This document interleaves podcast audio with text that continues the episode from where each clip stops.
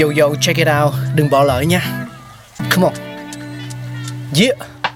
Thankful we got. Con người sáng tạo. Mà sống dồi dào. Tình tuổi trời sao vương cao là tích tắp. Phát minh đầy ắp xây đắp tương lai. Có một không hai nhưng liệu có ai còn nhớ dùng? Xin được gửi lòng biết ơn vô hạn đến những con người không ngừng sáng tạo, mang đến những phát minh mới thay đổi cuộc sống. Thankful we got.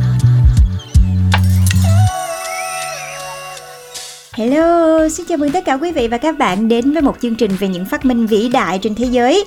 Và ngày hôm nay, hãy cùng Phương Duyên và Thankful We Got chúng ta đến với chiếc phát minh dành cho quạt máy nha, hay còn gọi là quạt điện. Và đây là một thiết bị đã quá quen thuộc với mọi gia đình, đặc biệt là vào những ngày nắng nóng.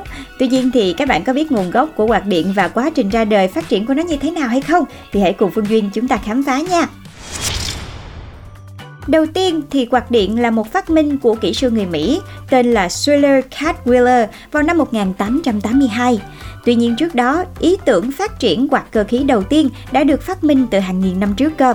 Nhiều nền văn minh lớn trên thế giới đã đóng góp vào việc phát triển và thiết kế quạt để hoàn thiện nó được như ngày hôm nay.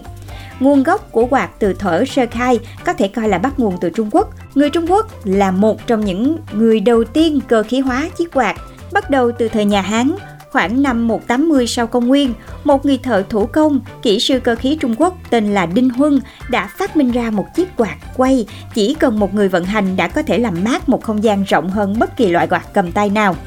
Đến thời nhà Đường, người Trung Quốc đã tiếp tục tìm ra cách sử dụng sức mạnh thủy lực để có thể làm cho quạt quay. Và vào giữa những năm 1830, sự ra đời của quạt chạy bằng hơi nước đã đánh dấu một bước phát triển vượt bậc hơn nữa trong việc chế tạo ra những chiếc quạt không cần sử dụng sức người. Một vài thập kỷ sau thì điện năng dần phát triển và lan rộng ở khắp châu Âu và châu Mỹ, tạo cơ hội cho sự phát triển của chiếc quạt điện. Năm 1882, khai thác ý tưởng của Nikola Tesla và Thomas Edison, thì Schuyler Scott Wheeler đã thiết kế nguyên mẫu chiếc quạt chạy bằng điện của mình. Thiết bị bao gồm hai cánh quạt gắn với một động cơ điện và không có vỏ bảo vệ. Phát minh của ông đã được thương mại hóa bởi công ty Curtis and Crocker, nơi Wheeler là giám đốc nhà máy. Các mô hình ban đầu của quạt điện có thiết kế chưa an toàn vì các cánh quạt quay với tốc độ đáng kinh ngạc nhưng mà không có bộ phận bảo vệ, dễ dẫn đến tai nạn cho người dùng. Những chiếc quạt đầu tiên này thì khá đắt tiền nên chúng chủ yếu được sử dụng trong nhà của những người giàu có hoặc trong các văn phòng. Đến những năm 1890, quạt điện đã có một số cải tiến về thiết kế. Các mẫu quạt mới có lồng quạt bắt đầu được ra mắt. Lồng quạt thì không chỉ để bảo vệ người dùng mà còn bảo vệ những cánh quạt đắt tiền, tránh va đập và hỏng hóc. Ngoài ra thì động cơ và hệ thống dây điện cũng đã có lớp vỏ ngoài bảo vệ và sau này đây chính là một bộ phận hộp động cơ và thân quạt trên thiết bị quạt điện ngày nay.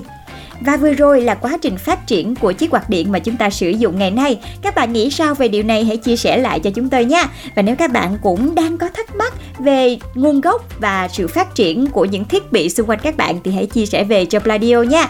Đến đây thì Pladio xin được chào và hẹn gặp lại mọi người trong Thankful We Got tập tiếp theo. Các bạn đang